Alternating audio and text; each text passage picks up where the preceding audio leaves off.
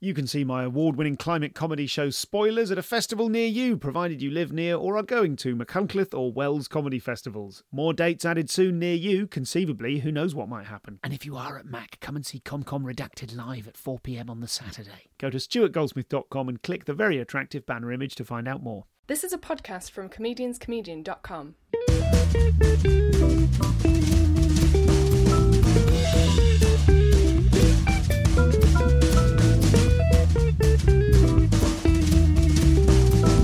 This is the Comedian's Comedian Podcast. Hello and welcome to the show. I'm Stuart Goldsmith, as you well know. Uh, this is another episode recorded live at the Gilded Balloon at last year's Edinburgh Fringe. We've got just four left after this one, and this one could have gone on and on and on very happily indeed. Um, with a lot to say and an admirable candour, which is uh, always my favourite combination, this is the phenomenally funny Ed Byrne.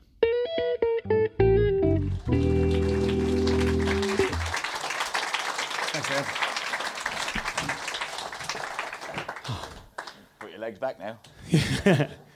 Thank you, Ed. Thanks for coming. How are you? I'm good. I'm very well. I'm very well. Excellent. Nice to be here. The question I get asked most often is, in all the times you've been coming to the Fringe, what what's you what what big changes have you seen? Okay. And for me, it's more people are doing podcasts. Yes. that's the Yeah, thing. absolutely. I I totally had no that. idea when this thing was invented that allowed me to carry my record collection around in my pocket that it also meant every day I would be talking to another comedian for their podcast. But thank Thanks you. for coming. Hopefully, this will be um, a slightly different conversation to ones that you've had before. If you'd like to buzz in at any moment, if you feel we're trotting trotting path that's uh, if we're treading path that's too well worn, I'd be happy with that because I'm uh, I'm keen not to uh, go down the route of any other podcasts that you've you've done before. You know what, dude? This is the closest I'll ever get to being on inside the actor studio. So I'm just Good. happy. Okay. Well, let's Yeah. go with that. Fine. Happy days. So, if you'll permit me, just some uh, generic kind of warm-up questions for the first five minutes. Tell us about your show. How's how your how is your show this year progressing? Are you happy with it? Uh, yes, and I will admit, and I hope that, you know there'll be people listening now who'll probably demand their money back then because I wasn't entirely happy with the first three. Okay. Having done all previews and and by and large had them go well, and I was ending on a joke that I thought worked. When, when you're writing a new show, it's like your, your opening joke and your uh, uh, your closing joke is your most important one, and I thought, you know. I was really happy with my closing joke. I went, now I just have to write all the bits in between. Okay. Grand. And then I brought it up here, delighted with it, and I would get to the end every night, and it would go, oh, this, this closing joke's not a closing joke, is it? Oh, shit. And that was Okay. yeah, that that was a bit worrying. But now I have a closer. Now, Okay. Awesome closer. Is it that you've fixed the existing closer, or that you've gone? I've different route? moved what the, I've moved the closer to the middle now. It's been relegated. Okay. Yeah, which is a really, it's like. It's like when they move something from prime time into daytime. Yeah, okay. It's uh, it's not a good sign for a joke. Uh, I sat it down and I broke it to it, and said, "You're just not. It's not working out." Can you tell we've us- decided to go another way. It's- Let, let's get specific Well, no, about okay. it. What What was the joke? Would you mind telling was- us I what was the joke about- is? I have a thing in the show uh, about. Um, uh, there, I have rules as to who can be my friend and who can't now. Sure, Because okay. I have too many friends because I have children now, and I don't have time to see the friends I've got. Plus, I have new friends who got to be my friend just because they have children the same age as mine, Mm-hmm. which I think is a sneaky way into my life. That's sort of your. My wife likes your wife. Well, I guess I'm going on holiday with your dull fucking arse for the rest of your life. Uh, so so there's so I have this thing about and I've di- different triggers about you know a while ago I can't be friends with you. Like if you use this phrase or you do that you mm-hmm. do this. And so one of them is if you have ever said oh I've touched a nerve there. I think people who say that I hate people who say I've touched a nerve there because that's you know it's it, they say that's what somebody says somebody says that to you when they've insulted you and you've and you've had the temerity to get offended by their insult. Mm-hmm. And then they take that to mean their insult is true. And it's just a horrible conversational gambit to just pull on somebody. You're a terrible father what do you mean I'm a terrible father touch a nerve there and it's Sure. just I will touch your nerves and not in a nice way and so I say to the audience, say, if anybody of you have ever said this, take this home from, with you and write it on your mirror and never forget it. You are a worthless, slimy maggot, a worthless piece of shit. And your only way to make yourself feel better about yourself is to make other people feel worse about themselves. And if that hurts to hear, I've touched a nerve there. Sure. Which I think it's nice. It's sort of circular. It's got to size it all up and all this. It, had been working really, really well. And I don't know whether I'm putting too much into it, and people could see the see the end coming or what. But it just wasn't flying. Okay. And what I had been closing with well, or what I had been like before that. I've been I've been telling a story about a vasectomy, a, a, a potential vasectomy. Yeah. That's that's very funny and has a lot of lines in it, and, and, and towards the end there's some very funny you know jokes in it. Mm-hmm. But it's a weird thing is that even though there's big laughs in it, I could close on the biggest laugh, but it's like you, you'd almost leave the audience going, yeah, but and then what happened in the story? okay, it's like the actual okay. end of the story isn't particularly funny. Sure. you know what I mean. You just Sure. and just kind of you can't just go big laugh and then go and so then we decided not to do it after all. Good night, you know. Yeah, okay, So okay. that's why it needed to just, even though it's big laughs, I still thought, oh, it's not, it's not, it's a funny joke, but it's not a closing joke. Sure. It's, you know, that, that's the funny Sure. thing about it. when you when you're doing an hour long show, you, it needs to have just that sort of level of structure where your closer's got to be a bit big. Sure. How, where, where did you? At what point do you think you learnt that in particular? In terms of like lessons you've learnt as a comedian. I mean, everyone always says you close on your funniest bit, so that's quite a, a sort Open of with your second funniest joke, close Yeah. on your funniest joke. Yeah. and and like, yeah, you're looking at it from the perspective of okay, that might be the funniest joke, but that still doesn't mean it's right for the end. Yeah. When did you kind of catch on to that? That's obviously you've been a comedian for a very long time. That's quite a sophisticated. You know, that's like another level of. Yeah, I don't know, and it's one of those things that you don't consciously uh, think about. I don't think that much. I think it's something you maybe learn instinctively at first, and then and then make more conscious decisions on as you, as you Sure. go on, as you get as you get better at, at, at working out what, what is, as I say, what constitutes a closing joke and what doesn't. Generally, like a lot of comedians, I'll see, particularly if they're doing a big long themed show, they'll finish on something quite emotional, like it's a best man speech. Yes, you know, okay. and they'll finish on you know. Call your dad. 'cause Yeah, you might yeah. never see him again, or something like Sure. that, where it's all very Some kind of emotive message Yeah. at the end of it, yeah. And uh, I, I've never gone that far Okay. because I'm not deep enough. Okay. I don't do sincerity very well, honestly. uh, so I, uh, no, I, I, I just think I, I, something that's got that's got a nice build to it, rather than just a funny one-liner. I always think is a nice way to Okay. to, to, to get off. And where in the lifetime of this show are we now? You were doing previews. This is the show opening before it goes on tour, Yeah. Or is it okay? Because exactly I, I where I wondered when, I saw you a few, I mean, more than a week ago now. Uh, I wondered you had a table with you. I wondered if you had notes on it for the show. Were you still at a stage where you were looking at the running order? or I was- did have a sheet. I had a cheat sheet uh, for the first three nights. I needed it, and then I just kept showing up. And because there's nothing, there was nothing else in the room before me, or anything like that, so it just got left on that table. Okay. and I didn't need it anymore. And I kept going. I must remember to remove that. Sure. Because I always think as well the people are coming along going, he's got notes. Yeah. This isn't all off the top of his head at all. Because even though people know that you've written a show and stuff like that, you still create a, a, an atmosphere and an image. And we, well, I think we all kind of go along with it together as a as if you're just talking off the top of your head, even though we all know that's not the case. And I think notes, you know, It kind of breaks that Ruin it. illusion a little bit, doesn't you it? okay. So I, uh, yeah, I, was, I, was, I, I did get rid of, and they were a they were a bit of a Dumbo's feather as well, and that I didn't really need them anymore. I just liked to have them sitting there. Sure. Okay. I think that's often the case. I see a lot of comics on the circuit who still write things on their hand before they go on. Yeah, and some of them just do it because they want to be Stewart Lee. Simple Yeah, right, that. Yeah. okay. Some people just do it because they just want to look more Oh, comic I've been having thoughts and yeah, making notes. People just want to, oh, look, I've got scrawls all over my hand like I'm that bloke in Memento. And it's uh, Guy Pearce. Yeah, isn't it ironic that I forgot his name? But, and I think people do that sometimes just to make it look like they're more of a, they're working harder. okay. I've been scribbling this shit down all Yeah. day. Certainly, uh, something I'm very guilty of, and a lot of other acts I've known uh, do the same thing. Is I, I've got a notebook and I'll write down my set list before I go on. I'll, I'll write down the set list, and then I look at the book later, and it's just the same set list written over and over again, countless times. It's an, I've seen the fe- I've seen people do it, and particularly sort of American alternative comics of walking on with the piece of paper, Hmm. like at big gigs, and it's part of our, it's part of their image that they're reading off notes. That it make it, and it and it, It makes it look fresher, maybe. Do you think? that's the ironic thing is that it's supposed to make it look more like they're.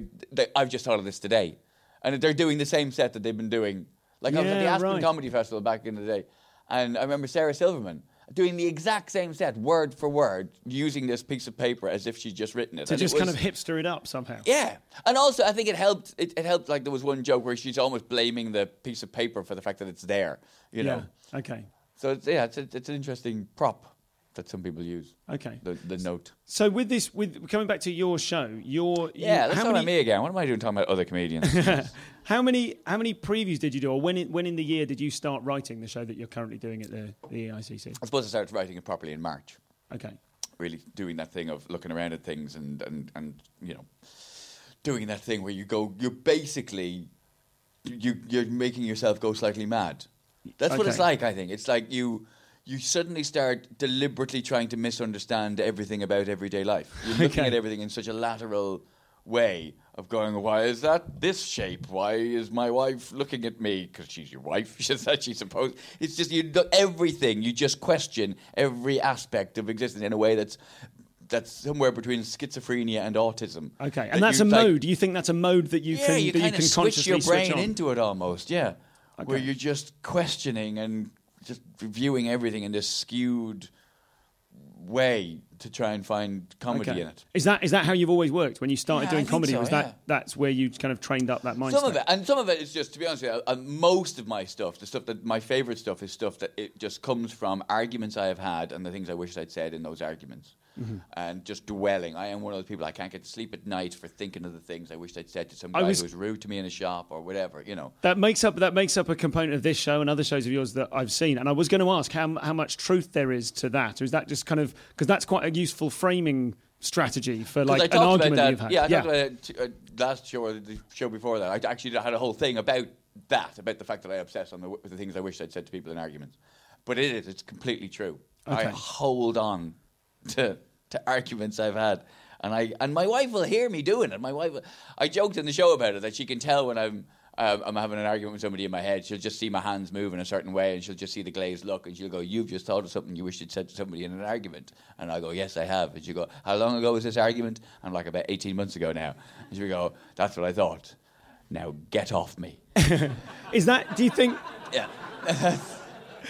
Do you think? Do you think that's a family trait? Because I, I know your brother Paul rather better than, Yeah. Hmm. than we've spending time together socially, and he is phenomenally argumentative. And Yeah. is that that's something that's definitely a trait of the Oh, two back of you? when he used to drink, and because I still do. Oh man, you should have seen some of the arguments we had. Fucking ludicrous. I swear to God, one Christmas we had a proper stand-up yelling in each other's faces over whether or not Star Trek: The Next Generation was better than Star Trek: The Original Series. Okay. And it was real. I mean, it was ang- yelling. Like, what the fuck is wrong with you? Like that, that kind of thing. Yeah. And and the people around us, like mainly his friends, are like, these guys don't even get on. And it was like, uh, yeah, we're an argumentative bunch. okay, and is that was, were you like that when you were children? yeah, yeah. In fact, I still obsess on things I wish I'd said in that argument about Star Trek. You know, that was that was a good fifteen years ago. Have you, is- which of you won that argument out of interest? Uh, Neither of us. It's ongoing. Uh, yeah, I, I think it. Because none of us were going to walk away and go, well, I guess it's just a matter of taste. No, no, that's no, I have to empirically prove. Why? Why? Why do you need to prove it like that? Why is there their argumentative Because we're nature? dicks. Yeah.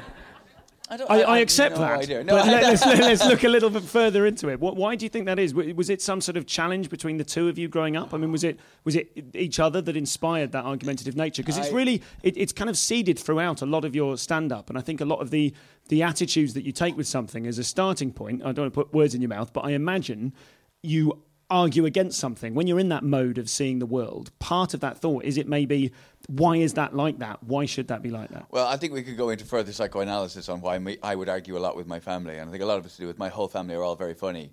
And, Okay. and even though Paul now makes a living in, in the comedy industry as Mm-hmm. a director and producer and, and, and all that kind of thing, at the time he didn't, and, and no one else in my family did. And I think there was a huge seething resentment from my entire funny family that I was the only one who actually Okay. became a funny person as Okay. living. And why do you think seething, seething resentment. That's incredible. That's, that's, that's not. An, I, I sometimes talk on the podcast almost like superheroes of trying to find out each comedian's origin story. Yeah. Like you know, were you struck by lightning or you you know fell in radioactive stuff? So you had a funny family. The entire family's funny, but it was one of the, my old my eldest brother was the eldest, so my older sister was the only girl, and my younger brother was the baby, and I was just the other one. So you So were like a I'm now on the stage. a super do middle you, do child. you hear me, father? Do you hear me? And you were were you competing against your mum and dad to be funny as well? uh, well, my mum was very funny, certainly. I mean, dad is funny in his own way, but in a very sort of you know old fashioned way of just telling the same jokes every Christmas. Okay. Kids are like farts; you can barely stand your own. Hilarious, father. Hilarious. So when you w- did that motivate your first decision to to go on a stand up stage? No, but I remember very early on, uh, my older brother had a Billy Connolly album, The Pick of Billy Connolly, uh, a vinyl album of stand up comedy, which seems like a very weird thing to own nowadays. And listening to that and and sitting in the kitchen and me and and me what, looking at me dad sitting there laughing at it and like sitting around it as if we were in the fifties or something, you know. and, and it was uh, really cool. And I was very very young and impressionable. And I, and I used to talk along with that album. I also used to play along to like Live After Death by Iron Maiden with a tennis racket. Okay. but I used to talk along to. Uh, the pick of Billy Connolly in exactly the same way as you would as a child play along to music, and so I think that that got put in my head very very early on. Okay. the, the, the, the desire that, or the idea that this could be a thing that people do. So, uh, out of your family that were listening to it, you were the one who was speaking along with it and taking it away and Oh, listening no, I didn't do it when anybody else was around. I Okay. just did it on my own. Yes, that's right. Listening on my own to a comedy album, talking along with it. Looking back, it's quite pathetic, really. Sure. Okay. So then, when you first took that onto the stage, you were at Strathclyde University. Is that right? Yeah, yeah. And you started a comedy club there. Was that your No, first? no, that was after I dropped out. When I was at, Okay. at college, I used to. I was involved in the entertainment. I was the inter- social convener, as it was called, the Ents Ents bloke. And then I was also the vice president. And I used to. I used to host the karaoke's and pub quizzes, and I have to make speeches and at student council and Mm-hmm. freshers welcomes and stuff like that. And I would jazz it up with the odd gag. okay. So I got a taste for. Well, the rest of them all went into politics or the trade union movement. I, I went into stand up. Okay. Yeah, so that's kind of where I got the taste for it. And then I, I dropped out and then I started a comedy club in Glasgow in a pub called the 13th Note on Glassford Street and uh, did that every Wednesday. Okay. And had both of the guys from Still Game. Were, any Scottish people? Still Game, are you familiar? Still Game? Ford Kiernan and uh, Greg Hemphill both both did stuff individually. Okay. And uh, Phil Kay was on. Oh yeah. Bruce Morton. Okay. Uh, were they was was people like I don't know the other two were, were people like Phil Kay and Bruce Morton were they already They established were already established at the time. Okay. Yeah, yeah. But Ford Kiernan, I mean, he was he was new. He was new at the time. You know, Sure. I mean, he, he was. I think he. He was already rich, to be honest. He made a lot of money in phone lines. So I don't know what he was, a businessman. But he was he was getting established as a stand-up comic. But Okay. he was new. Yeah. So when you started off, what would you say your voice was like as a, as a stand-up comic, and is it is it like the the voice that you have now? Uh, or was I there a big the, change? The biggest change uh, I've made over the last twenty years, fuck, I'm old, is uh, I I'm more uh, I'm more anecdotal now. I tell stories more, whereas I used to just it was more um, observation, I guess you could say. I, whereas I used to be more. Have you ever noticed this? I'm now more. Uh, a funny thing happened to me on the Sure. way to the gig. Sure. time. And I also one of the this is a little rule that I have for myself now is unless it's like a, just a ridiculous joke that's obviously just a joke. I don't say anything now that I don't actually think. Okay. See, I used to quite happily say anything that would, if, if that opinion then helped me make the joke, then that Sure. would be the opinion I would have. So I would get up and I'd say, I hate kids. Even though Yeah. I've never hated kids. I used to work as a babysitter. Okay. I've always loved kids, not in an oper- Operation Yewtree type way, but I've always. I've always been very, I, I do. Sure. I but I would get on stage and go, I fucking hate kids, kids, and, and do a rant about them because it was Okay. funny.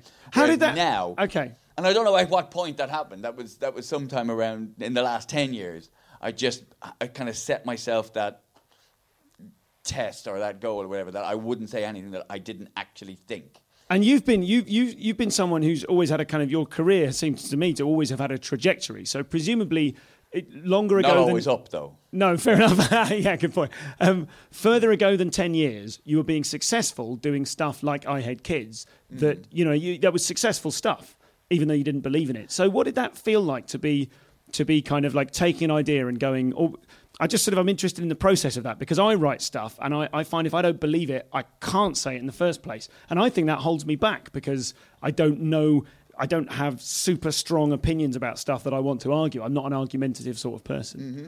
But if you I kind think of you are. was that? I think you were. Let's see. Let's see what happens. Let's see what happens. Let's see how he responds. Yeah, I suppose so. Oh, oh fucker. yeah. He's good, isn't he? He's good. But I- so that thing of yeah, I just want to talk a bit more about that idea of saying something you don't believe even for the sake of mileage. Even early on, I always just think it was weird when you'd have a guy going on stage who was married with kids and he's talking about how he's just broken up with his girlfriend. I always thought that was kind of, why would you?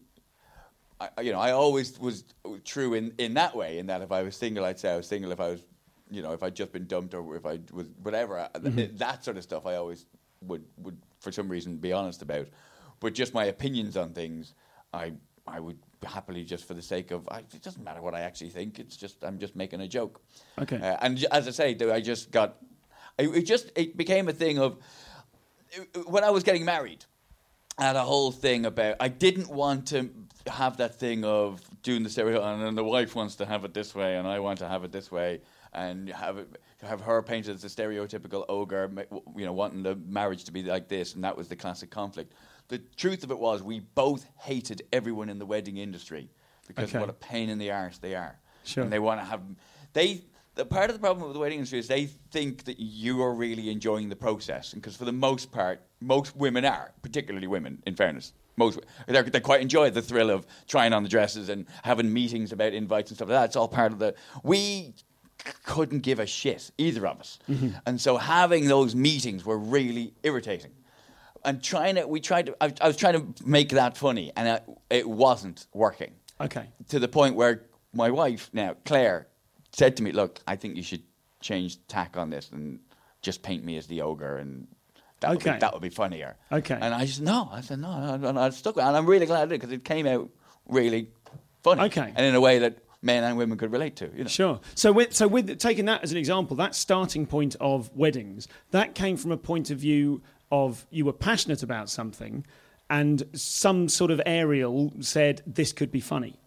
Is that right? Yeah, Is that and I think that's what's going to mark you out. I think it's, if you just go with that, what's what's easier to be funny, then you will just end up sounding like absolutely everybody else. Mm-hmm. You know, I think that's what I love about Louis C.K. I'm sure he probably gets brought up quite a lot on this show because he's a very he's a real sort of comics comic, and he will take a subject that's been done to death, that's Mm-hmm. considered really hack, like being on airplanes or having kids, all that stuff, and he but he is so obviously personal about it, and he's saying what he genuinely thinks about it that he breathes new life into it, and that's kind of, that's what I try to do.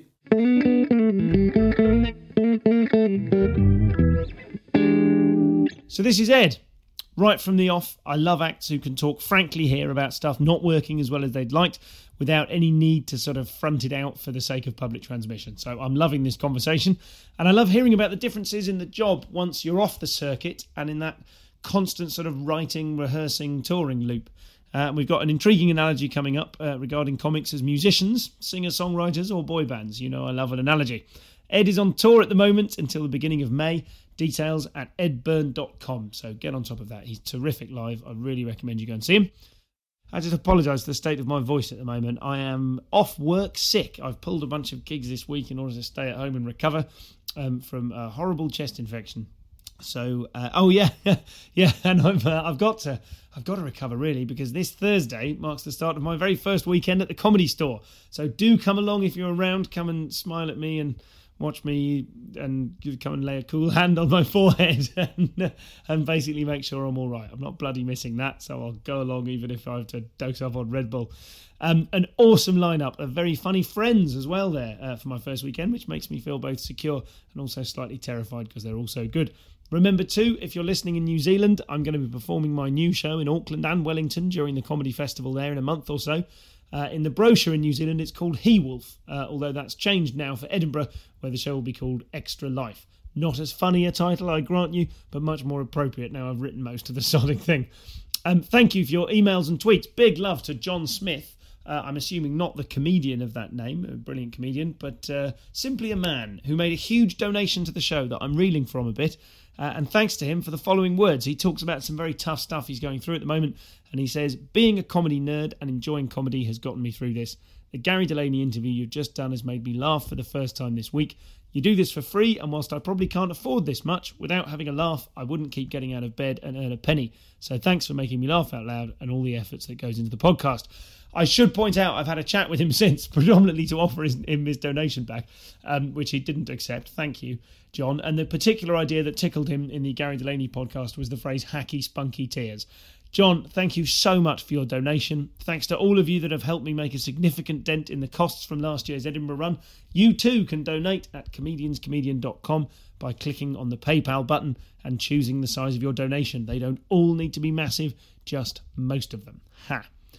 Now, on the subject of Edinburgh, lots of people have been asking if I'm taking the show back up there for 2014. And the answer at the moment is that I'm thinking of doing some hit and run shows. I'm not going to go in the program uh, for ComCom or for the full run, but I do hope to get some interviews done, either recorded in people's uh, accommodation, their digs, or the odd live one where I can fit into a gap in a free fringe venue or a paid venue and just leap in and make it happen last minute. That's the plan. You can help with it if you're involved in running a venue, and if you spot you might have a little gap for me here or there, like a little Saturday afternoon gap or a late night Monday gap or whatever. You know what a gap is. If you've got one of them, we can make it happen on the fly. So just keep an eye out and just remember that I'm looking out for them. If you know anyone running venues, they mention they've got a gap, ask them to get in touch with me if they wouldn't mind. Uh, if you would be so kind. And finally, video highlights from this show and the last seven or eight Edinburgh ones are all available online at youtube.com slash comcompod. So have a peep at those if you'd like to see what we look like in the flesh. And if you're telling friends about this podcast, then they might serve as a useful thing to stick onto people's Facebook walls. That's up to you. Go and graffiti the hell out of people. Um, that is all the podmin for now. Yes, podmin, that's the phrase. That's all the podmin for now. Let's get back to Mr. Ed Byrne. Do, do you see a subject and go that hasn't been covered before, or do you uh, do you see a subject like weddings and wedding planning, and and Sorry. and or do you see a subject like wedding planning and and think everyone's going to get that, that's going to be accessible. So now the job for me is to find stuff that hasn't been No, found. I just whatever is going on in my life, that's what I then want to talk about, and that's about the size about. it. And that I'm one of those people. Like again, going back to when first writing this show, most people, if they got a speeding ticket that said that they could go on the driver awareness, you know, the speed awareness course, would think, what a pain in the arse. I've got to spend four hours being patronised. But I went. There's bound to be some material in this. Yeah, sure. And there was. It was a good five minutes at the opening of the show. I, I have a whole thing about that my time on that. I had a hernia this year and had to go and have an operation for that. And I thought, but the whole time I'm thinking there'll be some, there'll be something in this, and there is. That's that's all. It's all in the show. Everything that happens becomes, you know, Okay. becomes a rich seam. So I, I it wasn't that I thought, oh, getting married is a is a thing people re- can relate to. It's like Sure. it was a thing I was going through. That makes it sound like how that's, very, that's, that's not very romantic at all, is it? Presumably you had some other feelings Yeah. about I'm it as glad- well. I'm Yeah. glad I didn't say that in my speech. Yeah. I'm going- I have to say, going through this has been it's been a trial, but it's been worth it. Uh, so yeah, it's just I, as I say, I, I just I talk about whatever whatever's going on. Okay. And I think that it makes it easier as well. If somebody hands you a blank sheet of paper and says, "Draw me a picture," you'll spend the first half an hour trying to decide what to draw a picture of. Mm-hmm. Or if somebody says, "Draw me a picture of a castle," even if you're not very good at drawing castles, you'll you've got more time to draw the thing now. Mm-hmm. So if, if you got if you go, "This is what's going on," so I'm going to write jokes about this. Sure. It gives you a Okay. A lot of the best jokes I've written have been jokes where I've needed to get from one subject to another. Okay. Okay. You to know, transition I haven't from. got a link there, so I I've- somehow I'm trying to find a way to link this subject to that subject, and and in doing that, being forced to write the joke, that classic mother of invention thing, that's that ends up being the best joke, and I I have dropped. The, the stuff on either side and just kept Okay. the joke that was originally supposed to to Okay. because that's been the better joke. Sure. When, you, when I force myself, "Ah, I need something on this, then then then I do it. Okay. Do you find? I, I think I've spoken to some of the comics who've done shows like Mock the Week, where you get given a list of, you know, targets beforehand. That they find that really focuses them because they're like, okay, you've got to come up with something about this. Yeah. Do you find that is that a similar sort of? You a- come up with something that I would never think I would never normally write it. And I've got like stuff in the show this year that's some stuff about politicians. That's mainly stuff that I, I originally thought of for Mock the Week and then wasn't. Because the thing with Mock the Week, you know what's going to come up because of what's in the news. You you have to watch the news, and this is what's going to come up basically. And also, there's a lot of cheating. So. uh, so you, you get told what's going to come up, but uh, it's uh, I'll, I'll write a joke, you know, and it'll go out, but then like uh, the more I think about that joke, because I'll even I don't just dwell on the things I wish I'd said, I dwell on things I've actually said as well. Yeah, okay. Uh, So is that like the, the- joke, the joke gets better? Sure. So like I've got a routine in this show that's that I'm really very pleased with. is that the shadow cabinet?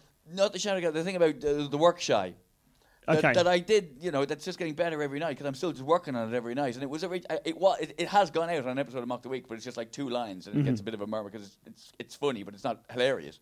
But it's now like a two minute bit. Okay. That's a really rabble rousing thing, and it would be annoying if people watched it and "I heard that on Mock the Week." No, you didn't. You heard one line of that on Mock the Week. Sure. Because it's since then it's just grown into a routine. you know. Okay. And do you find just go just talking about the TV stuff for a moment? Do you do you have certain rules about you know once something has gone out, you know once a finished bit has gone out on air or in a DVD or sort of on a TV show, is that it burnt or would you still tour it if it had been in a, a clip on a show? It's a very difficult one. That it's a very difficult one to know whether to drop something or not because uh, it depends because you'll do a joke on a show then and only some people will watch it and then people like I had a thing in my show where I just referred back to it. I was talking about children in age inappropriate clothing. And I had a whole routine about a kid I saw wearing a T-shirt with uh, "I love pussy like a fat girl love cake." That was what he did. This kid. It was like a thirteen-year-old boy with this written on his T-shirt, right? And I had a whole routine about that. And before I got into it, I mentioned that the fact that I care about this is not because I've had kids, because I've actually done stuff about this before. And I mentioned a joke from the previous show Okay. about how I saw a little girl about 12 wearing a tracksuit with the word gorgeous written across the arse mm-hmm. of it. And I said that was inappropriate because she was a fucking minger. Right? And- Sure. But this is the thing I would do that and it would get a big laugh. And I'm like, I did that whole routine in my last tour. Mm. Yet I've just done the joke, the, the, the, the kernel of the joke here again, and it's gotten a big laugh. And I was like, can I just do all the best stuff from the last tour and still get away with it right now? Sure. It's a very weird thing because not everybody it. You flatter yourself, I think, to think that everybody's coming to see you every tour. Like Sure. every time you go on the road, oh, we've got to go and see him. Because actually, I oh, think most people are like, Birmingham have already seen this, Yeah. whereas actually only a 2,000 I think a lot of people are like, well, we saw him on his last tour, so we aren't going to bother seeing him on this tour. We'll go and see Sarah Millican or Micky Flanagan instead. So I don't really know what with, with, with that because then there'll be other people. If you even get a whiff of Mm-hmm. the same subject as you did on a previous show, they're like, "You're doing the same material again. It's fucking he's lazy. He's lazy." So it's very difficult to know. Okay. It's that's it's one of the weird and you know and the fact that you've done something on TV, uh, you'll know yourself. Most time when you do something on TV, you're doing a shortened, watered down version of the bit, Sure. and then you want to do the the full director's cut. As Yes, it were, okay. live. Okay. So, is, is there anything you, you're talking about creating material about stuff that happens in your life? Is there anything that's off limits? Is there any? Are there any principles you don't, you know, that you have about stuff you won't talk about? Not, not really. You know, there was only ever one that my wife ever got really arsy with me about. But it was such a. It, we, there's a there's a constant trade off with me and my wife about what I will share and what I won't, and it depends on how personal it is versus how big a laugh it's getting. Yeah, okay. Or how fake it is, or how how it makes it look versus how big a laugh it gets. I had a thing about. Uh, again, when we- uh, on, when I was talking about getting married, uh, about how, how it was to do with wedding planners and saying oh, you, you, all the little details are really going to matter because it's the happiest day of your life. And I'm saying, well, on the happiest day of your life, surely that's the one day where little details don't matter. Yeah, you know? okay. And I'm going, it's the happiest day of my life. And I go, I found her. I found the woman I love more than I ever thought it possible to love another human being. And I am standing up in front of the people she likes the best and the people she likes the best of the people I know. and, and she never liked that one.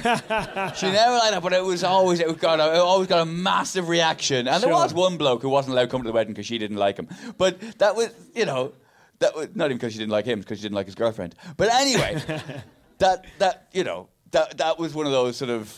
She wasn't quite like that, but it was. It got such a big laugh and was so relatable. I'm, I'm sorry, love. I'm I'm sticking with that joke. You know. Okay, But there's, okay. it's been other things of, but r- very rarely would would there be, because I'm not I'm not overly. Um, you know, offensive or anything like that. Anyway, so there Mm-hmm. not like a. ma- I- I'm not always constantly think. You know, I- I don't go that dark.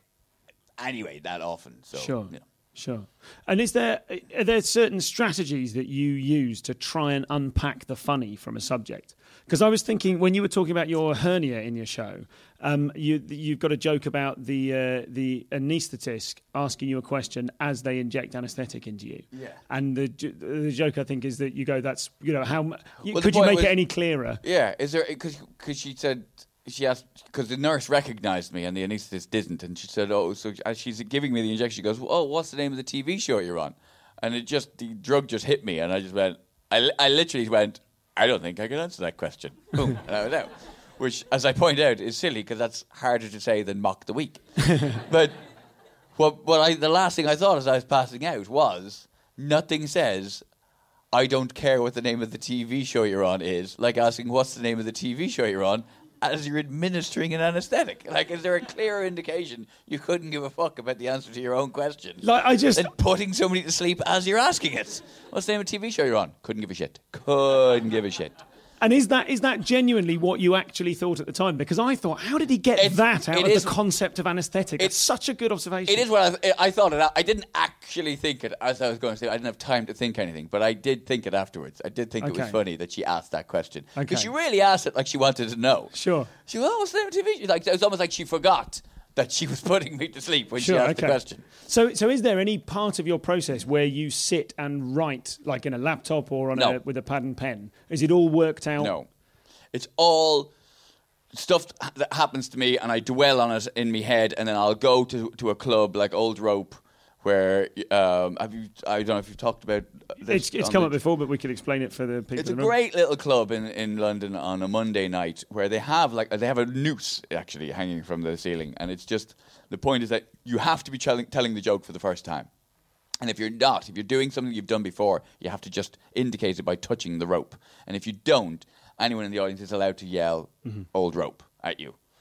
And I've never actually seen it happen. No, I don't think I've seen that happen That is- but that is the the ethos of it. So But the people visual come along metaphor knowing, really helps. Yeah. Yeah. and people come along knowing that you really are trying out stuff for the first time, and that's a great place to try out new stuff. It's a bit of a false friend though, because Yeah, they, absolutely. go- they you'll, you'll get a big laugh or something there, and then try it out at a comedy club, and they'll just stare at you. The worst line I ever got from one of the worst heckles I remember early on writing my last show. I had a story that, it, in fairness, I didn't quite have an ending to, and it was about.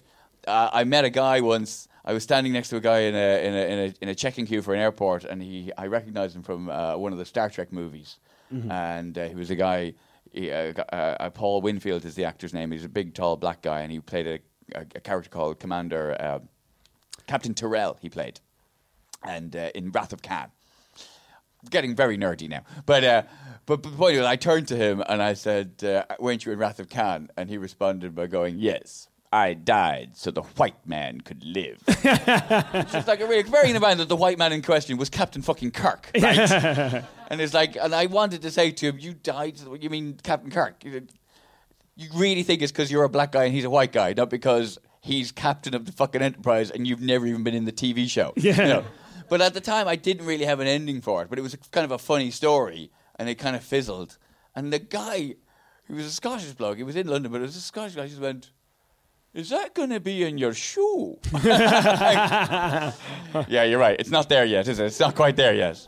Okay, okay. So it do, can give you false positives. I need to get on. St- I need to work it out on stage. Yes. The uh, the jokes, and you'll know this as well. It's an interesting thing with with, with stand up comedy is that even really really experienced comedians, you'll you'll I'll run a joke by a friend of mine who's a comic, and we'll agree it's hilarious, Mm-hmm. and I can't wait to try it, and then I'll try it and it just doesn't work, and he'll be oh I don't understand why that doesn't work, and you're kind of like. Why do we make a living? How do we make a living when we clearly don't even know what's funny or not? Sure. Because you'll write a joke that you think's brilliant, uh, or maybe you'll you'll do it on stage, and then the setup gets a big laugh, and the punchline doesn't, and you don't think the setup's particularly funny, but the punchline is. Like there's there's no way of predicting it, and you you but we're like bankers. We we we actually don't know what the fuck we're doing. You know, a lot of the time we we we have a vague idea and we'll take your money, but we don't actually know what's going on.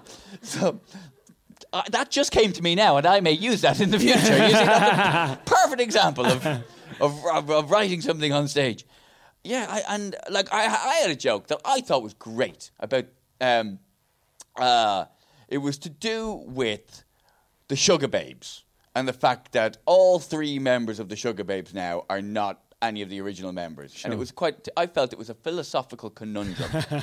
are they? re- Is it still the Sugababes? I mean, it goes back to that thing of the philosopher's axe. the philo- yeah, it was a philosopher, or, or it was who was it was somebody's ark, not Noah's. It was somebody, and it was if you replace all the wood, yeah. and eventually you replace every single piece of wood, is it still the same boat? Mm-hmm. And I felt you could apply this to the Sugababes, right?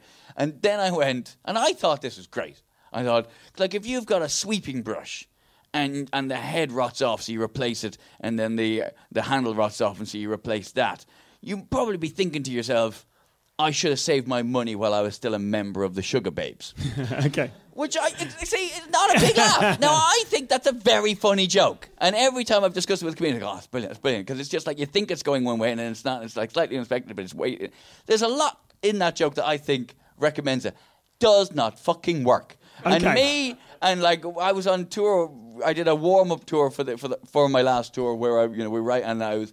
I was with uh, Matthew Hardy, Australian comedian, and Nick Doody, uh, English comedian, both really funny comedians, and they, you know, we were we were looking at my stuff afterwards every night and trying to tinker with it and all that, and, and each other's stuff as as comedians do. But the three of us, with like fifty years in comedy between us, could not get under the hood of that joke and make it Sure. work. So it just got Okay. binned. Okay. And do you you mentioned sort of working with other writers? Is that something that you've always done? No, I've never worked with. Right, I'm just saying uh, in the same way that comedians, we will offer each Oh, other like advice. give each other tags and advice yeah, and stuff go, like that. I think Sure, would that okay. work better if you did this with it and stuff like that. I've never actually hired uh, Okay. writers or anything. Uh, not not for my stand up. I once I, I had to do yeah I had to write a thing like uh, you might get commissioned to do a. I did a thing about recycling. I got asked to do a thing uh, uh, trying to make recycling funny. It was a campaign to get people to recycle, and so Mm-hmm. Okay. myself and Nick like wrote a thing together for me to deliver. Okay, but I've sure. never I've never sat down And with is a that writer is that for a my stand. is that a point of principle or is that just yeah, that you? and then is? even even people who've offered me lines, who've, who've like come up to me, like Adam Bloom, for instance, who'd come up to me after a gig and go, "Wouldn't that be funnier if you said this?" Mm-hmm. Like I, those people get a thank you on my DVD for just for like a line, Sure. you know, or or like my neighbor because he'll tell me a story and I'll go, "Oh, I could." There's something in that that I could use. Like he'll get a thank you on the, Okay. uh, you know, I don't. I think that I, I think there's a bit, there's been a lot of talk lately about the whole using writers Yes. thing. Yeah, Bruce Dessau wrote quite an interesting blog about. Oh no, it was Stewart Lee started, didn't he? He said it's like using it's like people Using steroids, Using basically, steroids. yeah. And what's your what's your feeling about that? Where do you fall on that? Well, I think because if you think if you look at something like WWE, they're all using steroids. Sure, you know, yeah. who cares? I think he has a point. I think with all of these things, it's always mean to name, call out particular acts on it. Mm-hmm. But yeah, I think if if one thing, if you if you if you reach a certain level of fame, or if you if you're doing a TV show and you recruit writers for for that because you're suddenly there's a demand on you to to come up with six half hours. Mm-hmm. But if you're from the word go, I would complain about the fact that you've had it on. But it's an R2D2 tech, that's why you're a hero. Right? Um, do, do feel free to turn that off though. yeah. I, uh, I think if, if, if you're someone who from the word go has hired writers, yes. you know, then I think. Do you, think are- people do that? Are there people who Ap- ap- who ap- apparently so. I apparently so, and I don't want to name names even because I've just said it's not right to call people out specifically. Sure. But um, But is that is that? Do you think that's a like- consequence I of think it being people more? assume nowadays, and I, I'm, uh, that that all comedians are like you know singer songwriters. That everybody's you know you know creating their own stuff, Mm-hmm. and that they're not like boy bands. Sure. And sure. I think, but there, I think that there are some that are. At least with musicians, the public can tell the difference between a singer songwriter and a boy band. And you'd feel rightly cheated if you found out that a singer songwriter like Damien Rice, say, you, you know, what you're, what you're paying Yeah. for is his thoughts poured out through his music. Yeah. But, but you can tell if it's. Uh, if it's you know I can't think of a single boy JLS are they a boy band? yeah, you can, you can kind of go okay they're manufactured. But with comedy, I think people have got different takes on this idea of um, it's frustrating to see a comedian and go, "Oh, you're manufactured," but there's no way of anyone knowing that. Yeah, and I think, I think, like I say, I think there's an assumption on everybody's part that when somebody's on stage, like in the old days, and Bob Hope and, and, and people like that had Sure. writers, and even Bob Monkhouse, even though Bob Monkhouse also wrote for loads of other people, he uh, then had writers in, in, in turn himself, and I think that was accepted then. But I think nowadays, uh, people just there's an assumption that that you're creating all the things that you're saying. So I think it's a, I think it is kind of And is Cheating. that? Do you think there's a is there an, an analogy there with with directors? Because I know a lot of comedians, or more comedians than I realised when I started, use directors for their shows. Well, again, no, I don't think that's a problem at all. uh, For the simple because a lot of them will, will credit on, it- on on their poster, and also because my little brother makes a living as a director for comedians. Sure. So I think I think more people should use them. More people should. Use them. then eventually he can pay me back the money he owes me. Uh, because he doesn't. I mean, he works very well, and he, uh, he it's a very collaborative thing the way he works with comedians, in that he doesn't write their jokes for them, but he's, he'll just go when it comes to particularly when it comes to Edinburgh, and and people are, are trying to construct an hour long show. He'll say. Maybe it'd be better if you put that at the end or move that to there, and you know, in the middle, I think you should do something that's a bit more like this. And he, ju- he just helps. He helps draw their own creativity out of themselves, and I, I think that's That's very different to handing someone a paper. It's different to go in here tell people that you actually went to see Star Wars when you didn't. You know. Sure. Okay. Okay. So in terms of the when we're talking about the process of creation, Because again, not naming names, we were talking about somebody the other night who was doing a routine about Star Wars, and and the person was referred to a Wookiee as a Wookiee. yeah, And you're like, you haven't even seen the fucking film. I've uh, Your writer has, but you clearly I've haven't uh, even seen this film. I've heard a similar story about someone uh, trying political stuff out and then saying, "I don't even know who that is." you know, on stage. Um, but like, we'll, we'll continue this discussion in the. Uh, And you were like, hang on, we thought we were getting the proper lifting the lid here, and you're Yeah. still keeping secrets from us. Com- comedy fan, the more time you spend learning about comedy, the more you'll start to find out the rumours about uh, things like this. Um, A collective noun for comedians is a bitch of comedians. Yeah. let's let's just draw it back to uh, back to you and on the on the subject of um, creation of creating stuff. I want to talk about your persona on stage because I feel like I can't necessarily put you into a pigeonhole as a comedian, and I think now because you've got. Um, because a lot of the comedy superstars are like someone like Micky Flanagan, you can sort of go, okay, he's that, and there hasn't been one of those before. Do you know I mean? Or John Bishop or Peter Kay. I, I think it's harder to pin down exactly who you are. Do you know what I mean? Like, and I- Probably why I'm not as famous as those three people Well- mentioned. I think, yeah. Well, No, do you, I- what do you think it is? Is that is that part of it? I, something I struggle with a lot is going, okay, who am I? What, where am I coming from? Other than some guy that thinks the things I think. Yeah, I don't think I make as mu- as, as conscious a decision as that. Okay. and perhaps I ought, you know. Okay. But uh, basically, I me on stage is just it's just me turned up to eleven. That's Okay. it's, it's, I'm I'm probably I'm slightly more angry. I'm a, I'm a lot more funny. I'm uh, even uh, even my accent is just sometimes is slightly although less now. But when I was starting out, my accent was just ever so slightly more Irish. It just everything about me was just just just tweaked up just a little bit more. Sure. Uh, and you know, I'm slightly more nerdy or erudite or whatever. I mean, everything about me, I'm just slightly more than that on stage, or it's or it's like a distillation, as uh, as it were, of, of Have you ever experimented with, with trying to sort of find a, a, a, person to be? Find No, when I started out, I wanted to be like Michael Redmond, who was like a deadpan one-liner merchant, and it just didn't happen. And I remember uh, Ben Elton saying the very same thing that when he, he when he started out, he wanted to be quite sort of laid back and cool on stage, but he had this nervous nervous energy that made him just talk very quickly, and so he Sure. he became this ranty thing because that's just what came. And I was like uh, uh, the exact same thing.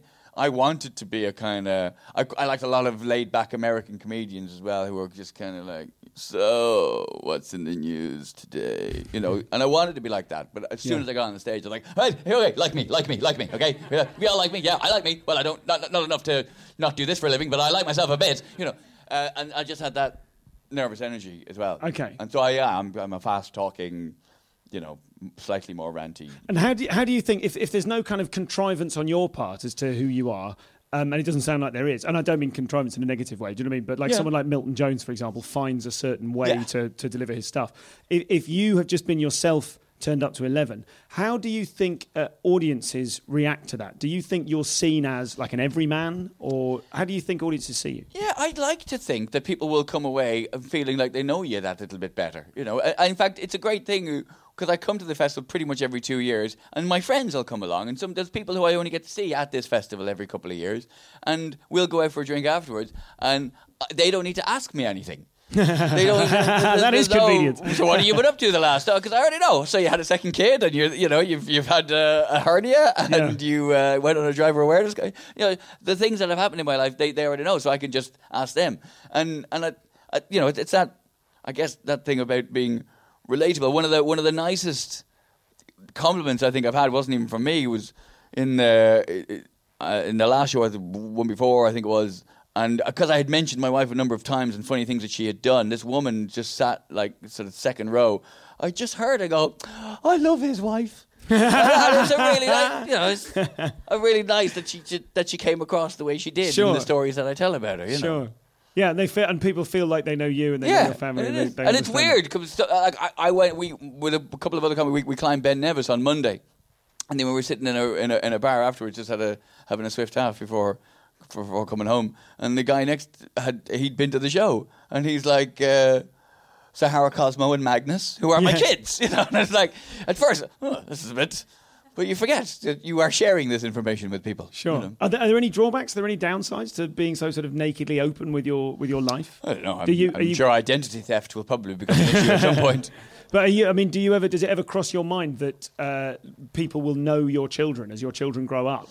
They might, they, you know, there, there might be stuff on YouTube about you talking about them. Yeah, but not in a horrible way. And it'll come a point because I know John Bishop has come up against this now. His kids have reached an age now where he it's not fair for him to do stuff about them anymore because they're at school and people know who his dad is and stuff like that. He was doing stuff about them before where they were kind of anonymous figures and.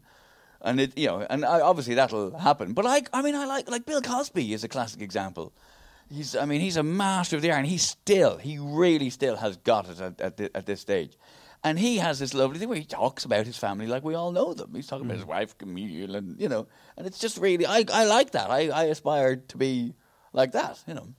You mentioned uh, uh, a moment ago when I mentioned those sort of people like Micky Flanagan and that, and you said, "Oh, you know, that's why they're more successful than I am." And you also had a, a line, I think, in uh, your different class show uh, where you were talking about um, the spare DVDs you had left over. Yeah. From there, there was some some reference to the fact that you were you were exploring the idea that you were sort of successful and famous, Not but quite. I had somewhere. this in betweeny thing. Yeah, exactly. So how do you how do you feel about your level of success? Do I you- think I'm exactly where I deserve to be. I think I am. I think I am. I think, you know what? I've had four star reviews across the board for this show, and Yeah. I think that's fair. I think it's a, you know, I'm not going, oh, this is a five star show. These people are idiots. I'm going, yeah, four, no, that's fair. That's fair. And if I had a three star review, I'd be like, oh, that's a bit harsh. You know, okay. I'm a, I'm a four star comedian.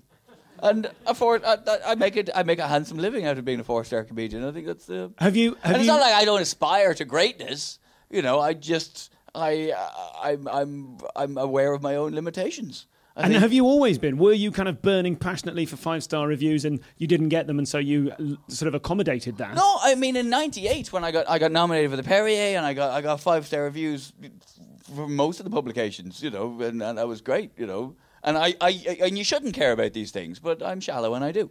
So, but and also, but uh, uh, the thing is, all right, an individual reviewer's opinion you can say it doesn't matter, but when mm-hmm. they all when there's a consensus, mm-hmm. I think it's fair enough to take that on board, you know. And if I mean, I was here in 2004 and I got I, I got a hammering. And I went, oh, you know, and I hadn't been doing it for a while, and I'd, I'd gotten lazy, and I mm. was living high on the Carphone warehouse money, and you know, and I was, I'd taken my foot off the gas, and so I came back up in 2006, renewed and revigored, and you know, and, and since then the, the shows have gotten consistently much better than they were then, and I think you do have to, to a certain extent, listen to your critics because you know, they watch a lot of comedy, most of them. And it's very easy to go, fucking critics, what do they know? Well, some of them at least know some. And if, and if they all say the same thing, then I think, you, as I say, you've got to take that on board. So Do they're you- all you- saying it's four stars, and they're right. Do you read the reviews when Yeah. you're up here during the process? I do, yeah. okay. And, How- and, uh, and a lot of comedians do and say that they don't, and some genuinely don't. But yeah, I do. And do you do you engage with that? Do you do you sort of take it on board? Would you ever change something? Because I say annoyed- three reviews came out that hammered one particular point, would you think I should change that, or would you ignore it? Um, yeah, I, I probably would, but then uh, you also get feedback through you know other sources like Twitter and things like that as well. You know, or my wife who is a publicist and so has her ear to the ground with you know journalists and stuff like that. And I think any kind of um, and talking to people who've been to the show, you know, you, any kind of feedback, you yeah, I'm I'm I'm I'm happy to go. Yeah, maybe that's. But the, the the best feedback is when you're actually on stage and you're going, that's not working, so you cut it out. Sure. I had a bit that I was really enjoying doing. It's just not flying because it's just too long and too wordy, and people are going to go, yeah, yeah, that's a good point, and that's all it, it gets. So I just dropped it, okay. which was about the fact that about how about how uh, intense and angry people get over what I think to be meaningless things, whether it's the football team they support, or their flag, or their cross, or you know, the picture of their prophet, or whatever it is. That there's a, there's a process in uh, training a dog called loading the clicker, where every time you click the clicker, you give the dog a treat, and the dog it, it just it, it so intrinsically links the the treat to the clicker that the clicker now is all required. You don't have to give the dog a treat anymore because dogs are smart. Well, they're not that fucking smart, right?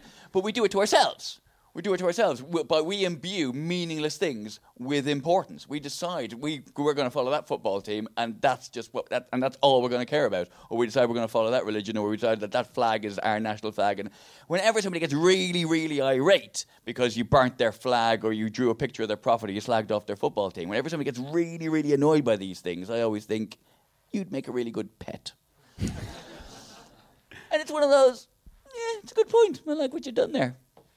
It's not that funny though. So, you know, okay, okay. So, So you do have "Hmm, quite. I'll just boot that. quite high quality control. As a, you know, you're happy to.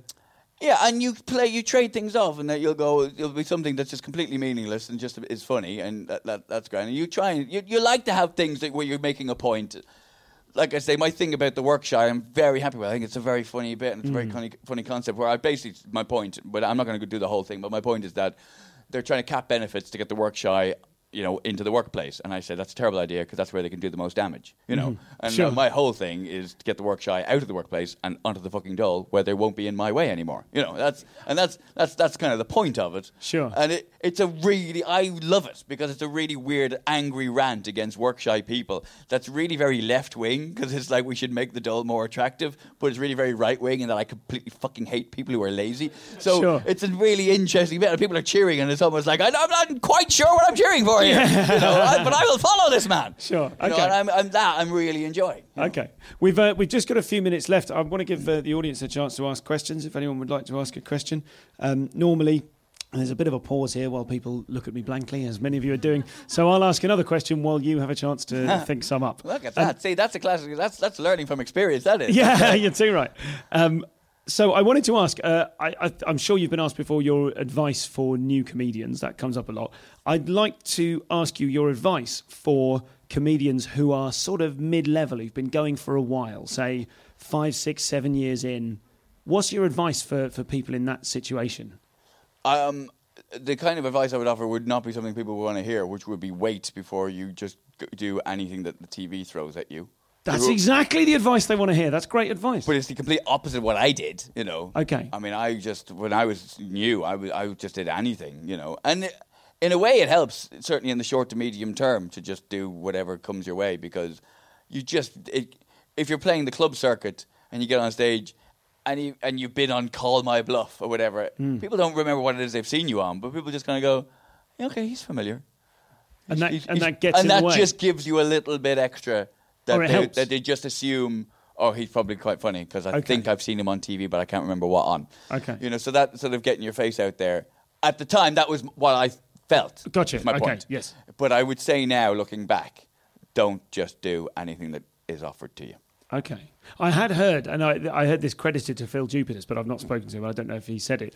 But I- I'd heard that an act, call him Phil, had said if you want to be on TV, you need to start being on TV. You need to be one of the people that's on TV so that you mm-hmm. get considered for other TV stuff.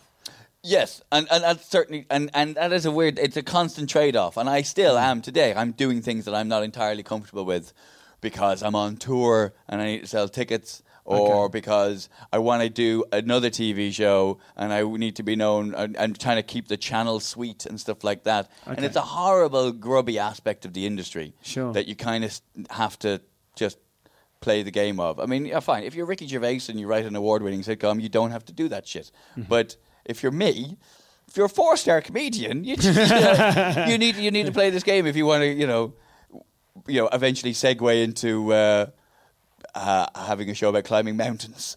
Sure, you know, whatever it is. Okay. Okay. Great. Thank you. Um, we we can just take a couple of questions before we wind up over here. If you just, I'll, I'll need to repeat it for the sake of the recording, but ask away. Um, so when you first, sorry, I'm not quite sure what you mean. Do you mean like picking subjects in advance and trying to write about them? Did I find myself gravitated towards particular subjects, and how did I eventually break free of the uh, subjects I was originally gravitated towards? I did. At, at, when at first, it was very ladsy, my material, you know, and I'm performing in late night, you know, drinky venues, and uh, you know, c- coming to the fringe. You know, I, I was here in '94, you know, doing So You Think You're Funny, and then doing a few gigs at like the Fringe Club and stuff like that, and real sort of bear pit gigs, and you're doing stuff that's going to please that crowd, and I was doing stuff about smoking and drinking and shagging and fighting, and that was, you know, and pretty much being bad at all of them. I think, uh, and yeah, so I, I, I gravitated towards I, I, I would say probably just fairly not I guess easy subjects that people just just things that are in everyday people's lives that people could relate to. But I think I, I there's no uh, there's no desire to get away from those subjects. I think again the the, the key to, to to good comedy is is is because there's that thing of oh that subject is hack, but you can be the person who has the best routine on that subject. You know, I I'm flattering myself now, but it was somebody else said that I've been told I have the best routine on airlines losing your luggage, you know, and it's a hack route. It's a it's a hack subject, airlines losing your luggage, or, or airlines. But again, Louis C.K. has a beautiful routine about Yeah. about about disembarking aircraft. Yeah. in a way that other comedians go, I'm not touching that subject because it's just been done. But if you really know what you're doing, you can still find something new in a subject people have have tackled before. So there's no subjects that I would shy away from because they're unoriginal subjects. I think if you put a personal spin on them, on getting married and having kids, stuff that people have been talking about for a long time, then you'll still find something new. We've probably just got time for about one more. So, do you have uh, pre-show? Or we know that you do uh, have pre-show have pre-show rituals, but uh, man they, watches me. He do they- knows. do they change depending on the size or the type of the gig? No, they don't change depending on the size uh, size of the gig, certainly. Uh, but I like, for instance, the first couple of shows here uh, in Edinburgh, I was more nervous and more trying to concentrate on remembering all the stuff. So I'm just a bit more contemplative, I guess you could say. Uh, but other than that, there isn't massive. I did for a while.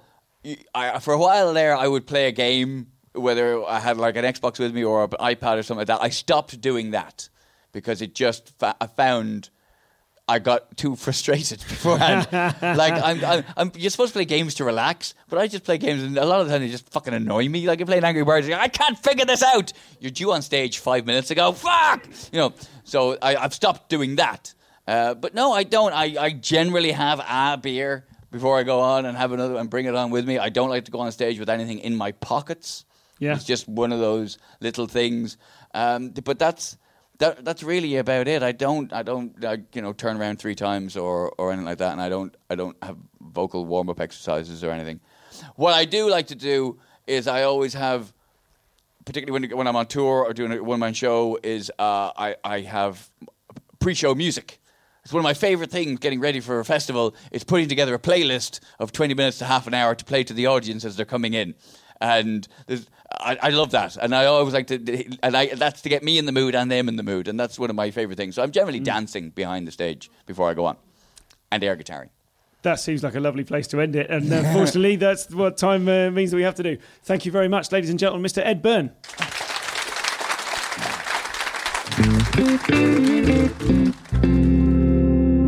So that was Ed. Thanks to him for coming along and applying himself to that so readily. I, I really think we got loads out of Ed there. Um, Crowd Pleaser by Ed Byrne, a previous show of his, is available on audible.co.uk. And if you go to audible.co.uk slash cc for Comedians Comedian and sign up there, you can get a copy for free. You get a free gift uh, when you sign up for a trial. Um, plus, you can support this podcast at the same time. If you go via slash cc, then uh, they give us a little kickback. So do that. That would be my advice. My partial advice, I sh- advice, I should say, in that it is not impartial. Thanks to everyone. Thanks to Ed for coming on the show. Thanks to Pete Jones and James Lowy for their technical assistance. Thanks to Sarah Grun for her help with today's podmin. And this episode was co produced by Nathan Wood. Who is this Nathan Wood guy I keep mentioning? He's a really good dude that's helping me edit the shows together, saving me loads of valuable time by doing things like converting tracks and making it all sound better than it was before than I could possibly make it sound. And thanks to your donations, I have been able to pay him a tiny bit of cash. Huzzah! So do keep them coming if you can at comedianscomedian.com. Tweet me at ComComPod. Tell your friends. Spread the word all over their faces and then lick it off. Sorry, it's all this Benylin. I'm going peculiar. Speak to you soon. Bye for now.